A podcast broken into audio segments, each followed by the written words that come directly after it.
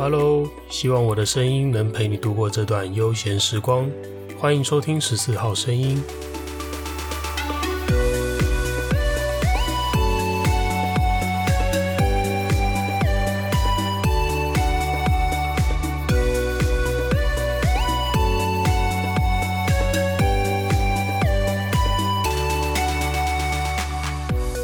嘿，又是我。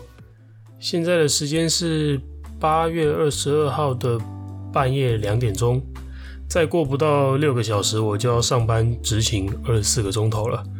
听到这边，你可能会觉得啊，我是疯了吗？我不用睡觉吗？这样上班没问题吗？之类的。其实我现在也觉得挺累的。几个钟头前，我才刚从健身房跟我的教练练完一波，但我为什么不好好休息呢？这是因为今天我看到一则新闻，让我的心情还蛮沉重的，觉得有些想法想跟大家分享，所以就趁着这些想法还很鲜明，趁着我灵感还在，就赶快把它录音录下来吧。为了避免我录音完就天亮了，隔天精神不济，把分队的救护车给它撞下去，这次我就先单刀直入的切入主题了。那闲聊的部分。我想等到下一集，我再多逼逼两句还给大家吧。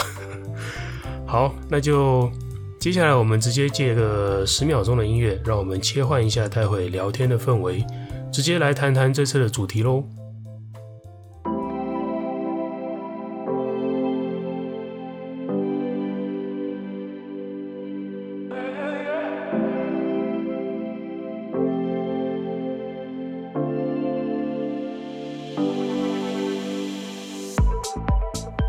事情是这样子的，大家都知道我是一个爱猫的男人。好，就算你不知道，你现在也知道了。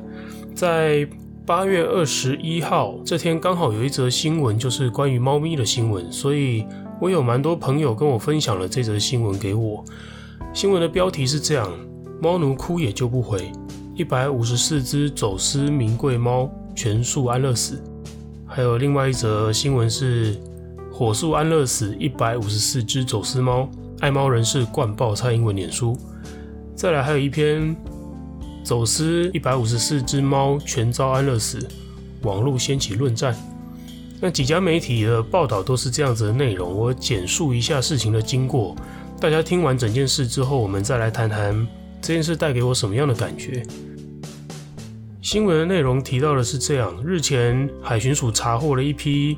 走私的名贵的品种猫，总数是总共有一百五十四只，总价值呢高达一千万。那也有其他媒体写六百万。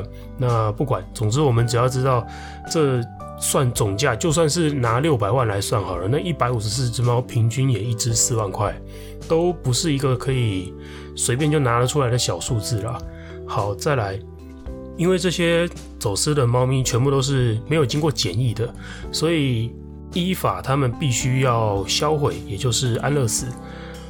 农委会动植物防疫局解释，原因是如果他们不安乐死的话，担心会引发传染病，所以这一百五十四条无辜的生命一条都不能留。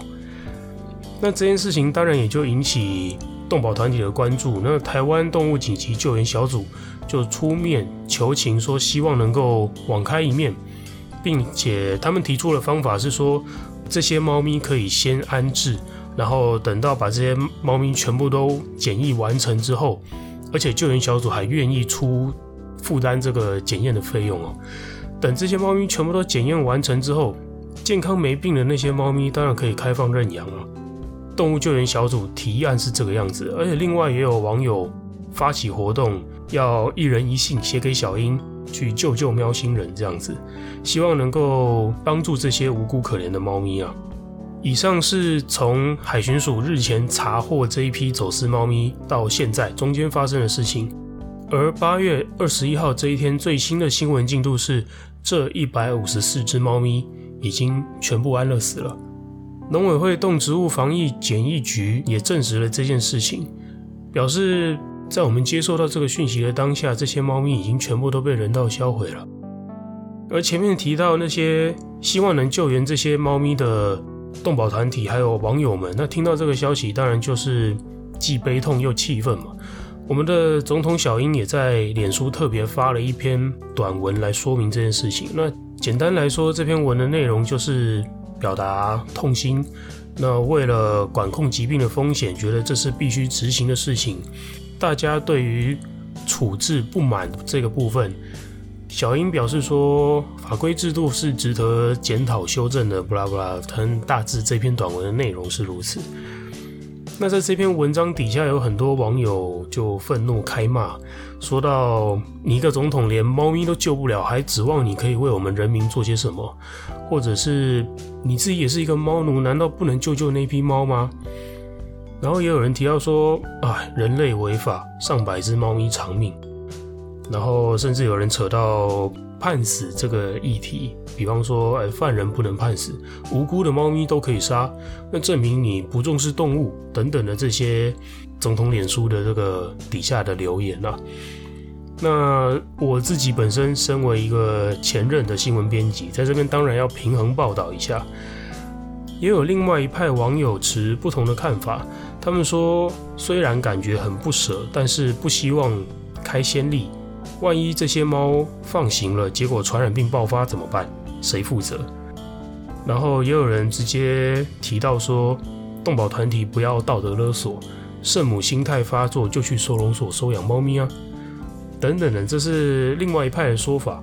故事目前就先说到这边。总结目前的进度就是，猫咪全部都安乐死了。总统的态度是这是必须做的，人民不爽的部分就等未来检讨修正。那网友的部分也掀起了两派的论战，这样子。支持安乐死的人基本上就是顾虑到检疫防疫的问题，而且说这也有费用啊，检疫人员也有风险啊，猫对人没传染，猫对猫也会传染啊，等等的。而且这件事情开了先例之后，难道未来走私只要抓到活体，全部都要比照办理吗？这成本怎么办？这不是单一就这一次检疫的成本而已。支持这个依法行政这一派的人说法是这样。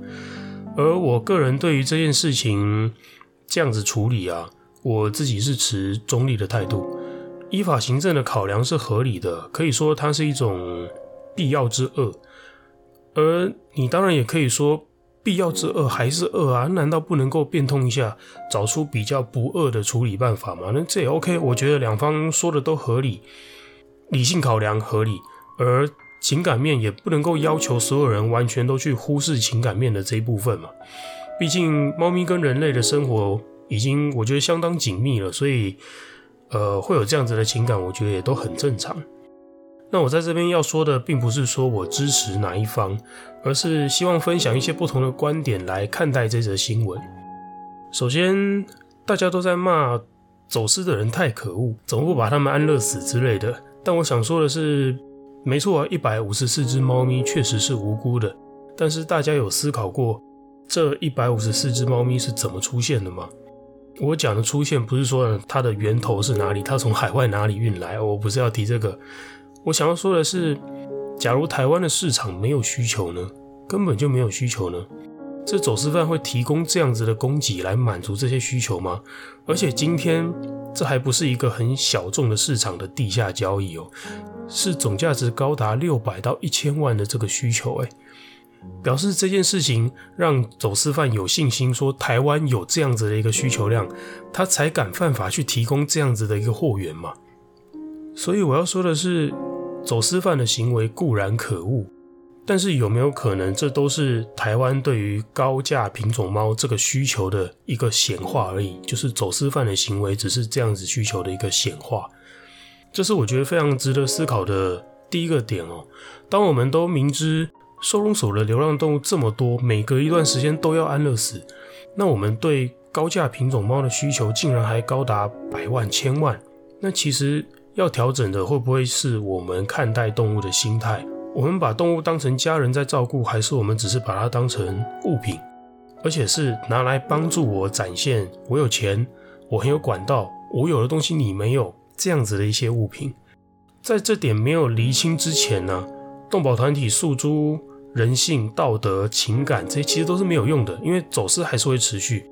因为那些有需求的人，他们只会这样想，他觉得这次走势被抄了没关系啊，猫咪被杀了没关系啊，我再多等等就好了，总有那么几次会走私成功吧。等到走私成功的时候，我就能够拿到我订的货，我的物品，我就能炫富，我就能满足我的虚荣。OK，这是第一点，心态的部分。第二点，我想要提出来的是，很多网友对于无辜性命被牺牲这件事情，我们都感到非常的愤恨不平，我们的情感都没办法接受，所以我们跑去灌爆总统的脸书，说什么连猫都保护不了，还想为人民做事之类的这种话。那在这中间，值得观察的点是，我们是不是都认为自己的情绪情感，别人有义务要来处理？今天这些无辜猫咪被杀，我们看不过去，我们情感这一关难以接受，没错。但是我们除了在键盘上打打字，在总统脸书上威胁说“我下一票不要投给你”，除此之外，我们还能做什么呢？当我们觉得别人都不处理我的情绪，我觉得很干的同时，我们能不能尝试着让问题回归到自己身上？想想我还能做什么？我叫人家不要杀。但是我有帮忙养了吗？或者我自己家里不能养，但是我有帮收容所尽一份力吗？不管你是捐物资，不管你是去当志工等等的，有吗？再来，我自己有没有这种品种迷思，会想要去取得稀有的品种、稀有的物种来当做宠物照顾？但其实我是要当物品炫富，有吗？我有这样的迷思吗？甚至是，诶，我喂养流浪猫，但我有想到。这样子的一个行为，我只喂养，但是我不照顾，我不整理，这样的行为会导致这些流浪猫群聚的环境脏乱，导致周围的居民对猫咪的印象扣分，害得在这样子关键的时刻，愿意为猫咪伸出援手的人又变得比原本更少了。OK，或许你会觉得这样的考量很牵强，扯太远，无所谓，要怎样思考，那都是每个人的自由，是你的自由，也是我的自由。对我来说，面对这件事情。当我的情感面上我觉得过不去的时候，我会这样去思考，让我自己能够采取我能负担而且我愿意采取的行动，这样也好过期待别人来处理我自己的情绪吧。当我们觉得这些猫咪很无辜，走私犯真的很该死的时候，其实不要忘记仔细想想，这一百五十四条命的责任真的跟自己完全无关吗？我有没有多做了一些什么事情去让走私犯壮了胆？或者我有没有少做一些什么事情，让这一百五十四只猫咪少了几分支援呢？以上就是这一集要跟大家分享的内容，不知道你还喜欢吗？希望我们都能时时刻刻不忘记检视自己，让我们的一举一动都为这个世界带来善的蝴蝶效应吧。时间关系，这一回的听众时间，请容我先暂停一次。大家的回应回馈，我会在下一集再好好的读一读，再好好的回应大家。假如这集的内容令你有一些心情感触，想要跟我分享的话，都欢迎透过 Instagram 私讯到我的账号 Martin Chao 十四 M A R T I N C H A O 数字一四，我都会仔细的看过每一则留言，并且做出回复哦。今天的节目内容就先到这边，很高兴我的声音能陪你共度这段美好时光。十四号声音，我们下次见喽，拜拜。